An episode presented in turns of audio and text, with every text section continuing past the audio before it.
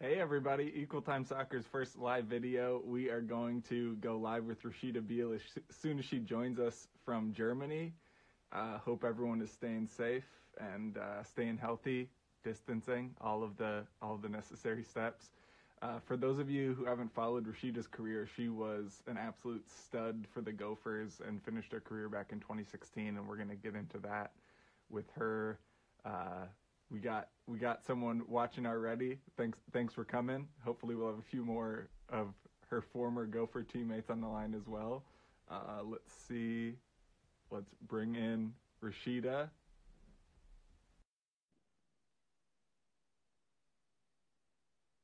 Here we go. Hopefully. Coming.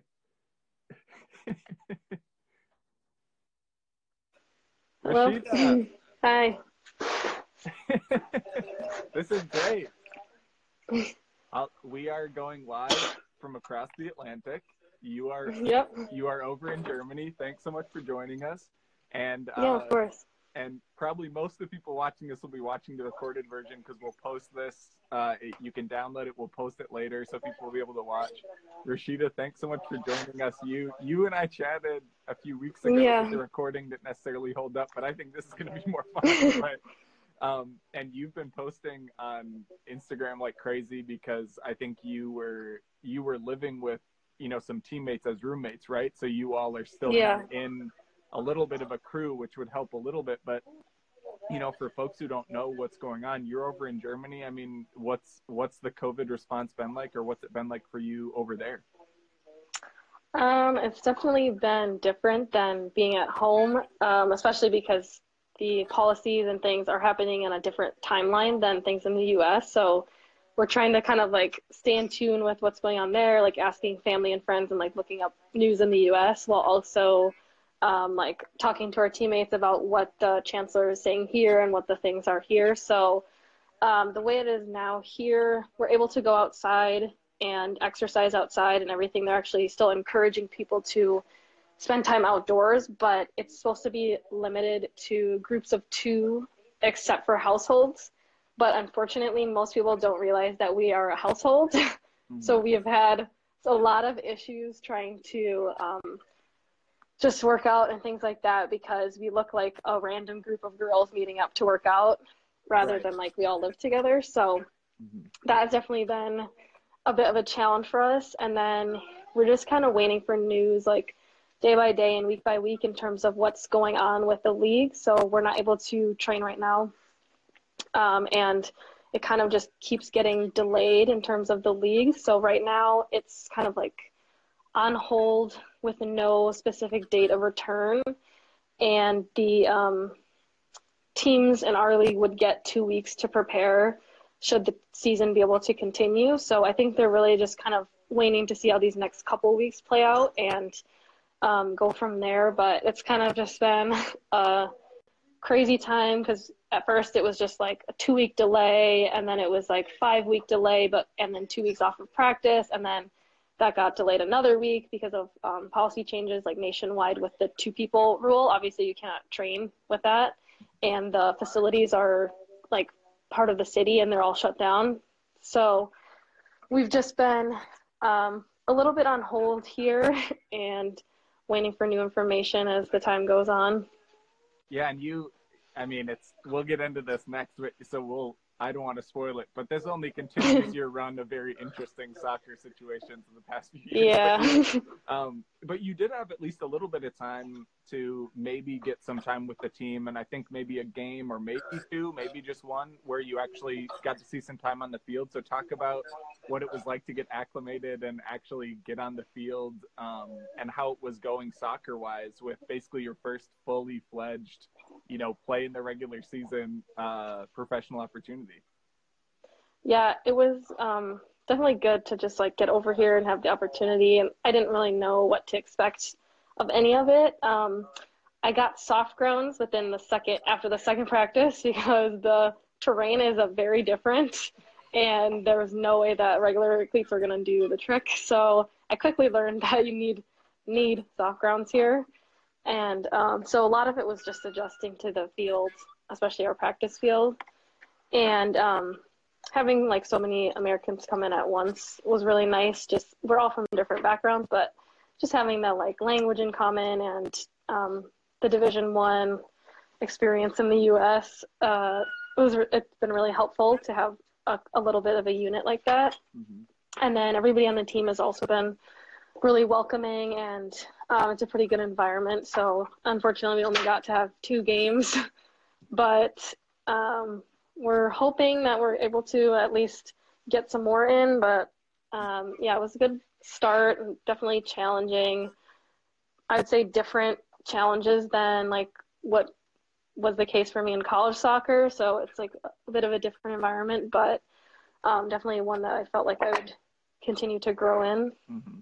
Well, and I think the uh, the interesting thing for a lot of people when they get to a new team is, you know, you got brought in because of a certain skill set, but then once you're there, you know, maybe you're asked to do some things to prove yourself, or maybe you get moved to a different position, or maybe they saw your skill set when you were, you know, you are known as a, to me, as a really like stout, athletic, uh, savvy center back, but maybe they watched, maybe they, maybe they watched that tape and said, oh, we could actually take those tools and in our system, we could throw you somewhere else. I think when we chatted, you said your minutes on the in that first game were up top. You know, they threw you up top, but the like what kind of things what kind of things were they asking of you as a player um, even though you know i know you as a center back and a you know a stout yeah. member of the, the back line what kind of asking of you um, well then in the second game I actually ended up going in as like an outside mid like wing player which is also uh, not what i'm used to at all but basically they um, they just wanted to find a way to kind of like utilize my speed. So they were just, they like to pressure really high and stuff. So they thought that potentially I could help in that aspect, just like bringing some of my speed up top. But uh, for me, it was very challenging because it's much um, different. it's not the same type of speed or the same type of runs that you're doing at all. So right. uh, yeah, it was definitely challenging for me, and I don't know that it suits my skill set the best, but um, the way that I handle things is that I will just do what's asked of me, like to the best of my ability, and then um, like day in and day out at practice, just try to demonstrate what I believe my strengths are, and like just kind of stay focused on those. Right, because then if they get more comfortable with you, maybe they'll give you a shot in the back line, and then yeah. maybe an outside back first, and then if you do well there, maybe they trust you at center back. It was we chatted with Maddie Gaffney, like one of your uh, former backline teammates, and she she said it in kind of an interesting way, which was just that, you know, she always played as an attacking player growing up, but then by the time she was with the Gophers, she was a uh, you know on the back line. But if anything, attacking from the back line is sometimes nicer because you see the whole field. Yeah. So then, so then for you, like for you as a center back, when you're used to being able to see and survey and kind of pick your spots, and even for passing or making runs, then when you have to be up top you know you you have a completely different field division and completely different reads or even outside mid you know you just yeah it's not the same type of visibility so it's such a it's such a like funky challenge to have to deal with yeah for sure. And like i'm not a player that switched positions in college and i played in the back line since i was 11 so i i do think i'm a bit more of like a specialized positional player. I do think i can play outside back but i definitely think i'm more of a defender than like anything else. But um, even talking to Janelle, she just says like you just have, have to earn it here a bit, and they're very weary about making changes in the back. Right. So um, for me, it's just like, and I've been in the situation before, so it's not like that stressful for me. And I'm just like, well, I'm just gonna continue to like work on it in practice and try to demonstrate like that they can trust me on the ball in the back. Right. And also like when I take a step back, it's like I there's multiple periods I didn't know if I would be playing anymore, and like just a number of things. It's like just getting here is like the first step, and then like going from there. So try not to get too caught up in like right, it, um, you know, things going how I want right away. Right. You're you're still in the first few weeks, so you you kind of hinted at this now, and I hinted earlier about uh, a few of your other opportunities or the very strange winding road that you've had to this to this opportunity. I'm gonna try and burn through all the fun, uh, you know, maybe to you very stressful and arduous yeah. process. But you are such a warrior, and we've mentioned before. I'm gonna try and do a written piece about you know this journey too, because it's just frankly incredible.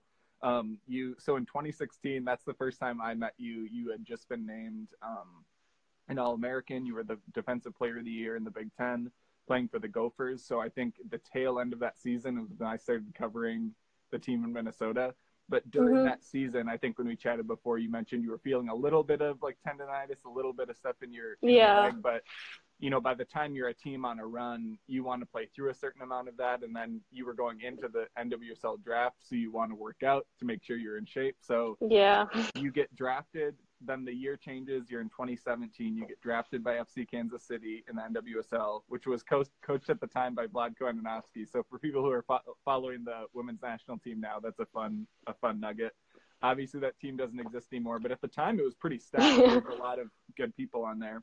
Um, and you go through that preseason and the leg is feeling maybe a little bit you know you're trying to work really hard and so you get you get worn down and eventually you end up leaving for both kind of family reasons and the leg the leg issues and and by the way a vast majority for people who don't know a vast majority of nwsl draftees face an impossible climb to make the final roster there's like four rounds in the draft but there's no new team so you so that is not unusual to not land with your first your first spot but you go and then uh, in 2018 you have a chance. So you're you have your kind of tendonitis thing you're recovering from then. In 2018 you're you have a shot in Norway, right? So you and Josie, mm-hmm. Josie Stever, another gopher, you have a shot at, to go for a tryout in Norway or a, a contract. You get there, turns out it was BS, like it did, did not, yeah. did not go through. So while you're in Europe, you hear about an opportunity in Spain so you go to Spain, and in Spain you have an ACL tear, right? Meniscus.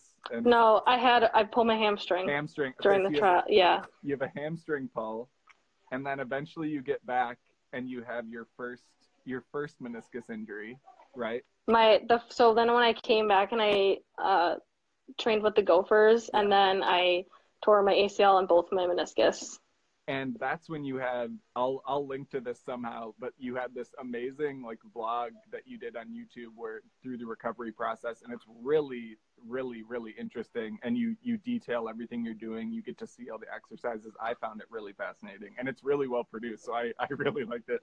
then eventually as a as part of your recovery, you get an opportunity with Fire and Ice, which is one of the top WPSL teams. Um, I think they might have won it last year. They're always one of the top programs um, but during that lead up, you then kind of have a re-injury or a, a flare up where you have to have a cleanup of that meniscus, right? Yeah, like it just the repair failed. Yeah. So the meniscus, one of my meniscus retore, yeah. and then they had to go in and trim it.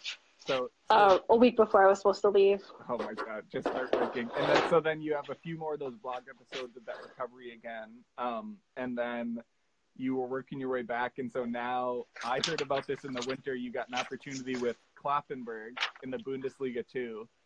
Um, and of all the of all the players we've talked to from Minnesota who have gone over to um, to Europe, the only other player I've talked to who's gone to the Bundesliga was Jenny Clark, and that was that was a long time ago. But she played for years over there. Germany seems like a really established um, setup. How did you end up hearing about that opportunity? Um, it was actually from Janelle. So she was already over here and she's been this is her third season. So she was trying to help them get um, some more players to help with this part of the season. So it was through her that uh, me and the other americans heard about this opportunity. She already knew me personally and one other girl who's here who was at um, illinois. So um, she helped kind of like look at our film and like give them what her opinion and get us over here right before the second half of the season yeah, talk about talk a little bit about what the expectation was going over there. Like for folks who don't follow the season over there, how much of the season was left when you went over there, and kind of what was the was the contract basically just hey come over we'll give you a shot for the rest of the season. I think that's usually how the the setups have been but is it you know when if if nothing had gone crazy when would you have been there through um, for the end of the season? So um, their season is split into two halves. So like there's the first half of the season and then they have a bit of a break and they like do a whole new preseason and then the second half of the season. So I think it would be 12 games and it would have been from uh, when we got here in February, we had a couple weeks just training and then we were starting the games.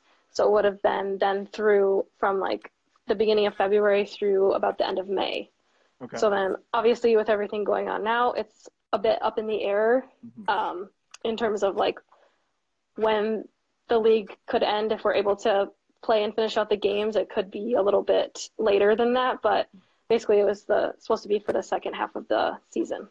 Yeah, how's the team thinking about? Because um, over here, you know, based on the different leagues, you know, there's getting to a point where some of the ones that were closer to finishing might just pushing push off the rest of the season. But for other ones where they were midway through, I think they're thinking about reformatting. Has there been any talk about that? About oh, we'll just keep pushing it out, or is it kind of you all just taking it day by day and waiting to hear from the team?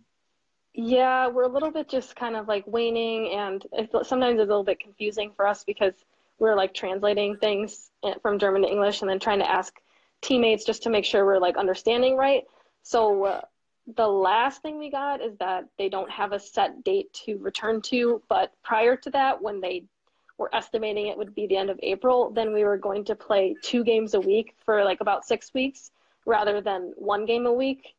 So it was going to go into like a Sunday and Wednesday type schedule for a shorter amount of time. But so I think it still would have to be that way. But um, yeah, we just, we don't exactly know what it would look like and like if we would be able to play all the games or we don't know any of the details. We just kind of are waiting to hear like new information as it comes in. But the last thing we heard is that like it's all up in the air in terms of when and if we'd get to start again and we'd get two weeks to prepare. And then from that point, it would be um, a little bit more of a condensed schedule than it was supposed to be originally. Two two games a week for the entire the season would give all of you college players a big advantage. All, all of a sudden, the American college system is a good prep for playing in the pros. yeah, it would be uh, definitely tough, I think, uh, physically for everybody, but yeah. Um, well, you that would be a, the advantage of having so many of us having come. Like the the team is a lot more well rounded and solid now to be able to handle something like that. Yeah, well, it's I mean it's. Uh, you know, play, playing that many games would basically mean you could essentially never fully train. You'd always just be in recovery. Yeah. So you'd be, in a way, maybe it would be nice. Maybe would just be like only playing games, but who knows? Um, and Rashida, the last segment we will do is one of my favorites. I have no idea if anyone else finds it entertaining at all, but it is, it is the internet said it. And in this segment, we find something on the internet about our guest and see if they can verify it for us. Rashida, we chatted about this the last yeah. time we talked. This one I think is maybe the most flattering of any of the internet said it uh, segments we've done. The internet said that Rashida Beal is a soccer biddy, so that's good. Good for you. I think the the element that that was in the description, this website from Wisconsin mentioned that you you know that you're a Badger at heart because I think you know you're you're you're you're growing up in Wisconsin. They assigned you the Badger uh, moniker, but they they also complimented your tree trunks, and we actually did talk about this because of all the different recoveries you've done. Yeah. You you did talk about that you have a lot of pride in like the strength and and power you built up in your legs and building that back. So talk a little bit about uh, having that glorious moniker assigned to you, and also just um, also just yeah the like what all the work you put into your body and then the time you had to put back in to kind of get back into game shape. Yeah, so um, for me, I'm a player that really is very aware of my strengths, but also my areas that are not as strong. So, like my speed and power and kind of like athleticism as a player are things that I really value, and those tend to come with like a stronger physique. So um, that's definitely something that I'm proud of, and that like I work to continue building. And so for me, with these surgeries, um, if anybody hasn't had any, you're like muscle almost disappears. Mm-hmm. Um, and especially, I guess, like the more you have, the more you have to lose. So the more drastic of a difference it is. So um, it was like really unpleasant for me to like look and see like one leg half the thickness of the other one. And um, especially when I was like struggling so much to gain back my strength, my range of motion, all of it, like it was very frustrating to have that. Um, and they're like for people oh. for people who haven't seen it this is why i'll link to the specific video um, blog that you have about this you literally see the legs side by side, and there's there's literally a sharpie mark of what the what the percentages are, like what the size difference is, and it really is jarring. I mean, even for me, seeing someone else's legs that different is really yeah. hard. Let alone if it's your own, you know, then you're like associating that with your own body. I mean, I imagine it would be really hard to see because the difference is drastic. Yeah, and those were I think the ones where I actually had markings. Those were actually from my second surgery, and it actually wasn't as big of a difference as my first one. So it was even more than that. Like even in terms of my strength being tested, it was my strength was half of the other one at a certain point, and like I did not like that at all. And so it was like a really, it's been a really big challenge for me to like get not only the strength but like the size to be back to the other one, and um, especially because I also associated that with like speed and like strength in my knee and like in my legs. So um, that was a big challenge for me, but I'm pretty much there. Like there's a little bit of a difference, but it's pretty like unnoticeable at this point. So um, that was like a really big part of my recovery and my journey, and just like me thinking like, is it ever going to be the same again? Because I was right. only lifting on my left leg at a certain point, um, as recommended by my doctors, because my other my healthy leg continued to get stronger even when I wasn't focusing on it. Mm-hmm. So at a certain point, I was actually only lifting on my left leg, and it was still just like so slowly returning. So finally, I'm pretty much back to normal, which is basically two years from my first surgery and a year after my um, meniscus trim. Well, and we when we chatted with Corey and Sarah, the athletic trainer, the athletic uh, strength and conditioning coach, and the athletic trainer for the Gophers, you had a question where you asked them, "How do I get faster?" and Corey almost laughed at that and said, "She's the fastest player I've ever seen." Because uh, you put in so much work to build up that strength and that explosiveness. You know, as a center back, that's not always necessarily what a center back is known for, but I think it can be such a valuable recovery tool. And then, you know, if there if there's ever a positioning moment where you have to just get there, you know, that burst is important. Um, and you, you know, you obviously take such great pride in like having that fitness level there, and even even like your Instagram feed, you're just like jacked you know just you, we when we talked the last time you said you know i'm not someone who wants to like get skinny and get smaller. I want to be strong and fit and like a good yeah. athlete. And so it's it's to think about that recovery over multiple years is just so so tough. So it's great to know that you're you're back getting game minutes or at least now being able to train with with those roommates. Um, yeah. Rashida, this has been great. Thanks so much. We we wish you well, and you know, for all we know, if, if things drag out, you'll be you'll be back in Minnesota eventually. Either way, so we'll be we'll be happy to see you back home when all of us can interact in person. Um, but you know, yeah, definitely. Stay safe over there with your roommates. Don't let anyone look at you, you funny, because you're a group of, of young athletes who happen to live in a house together. Um, and and thanks so much for joining us. Yeah, thank you for having me. It's been fun. I appreciate it. All right. Talk to you later. Yep. Have a good rest of your day.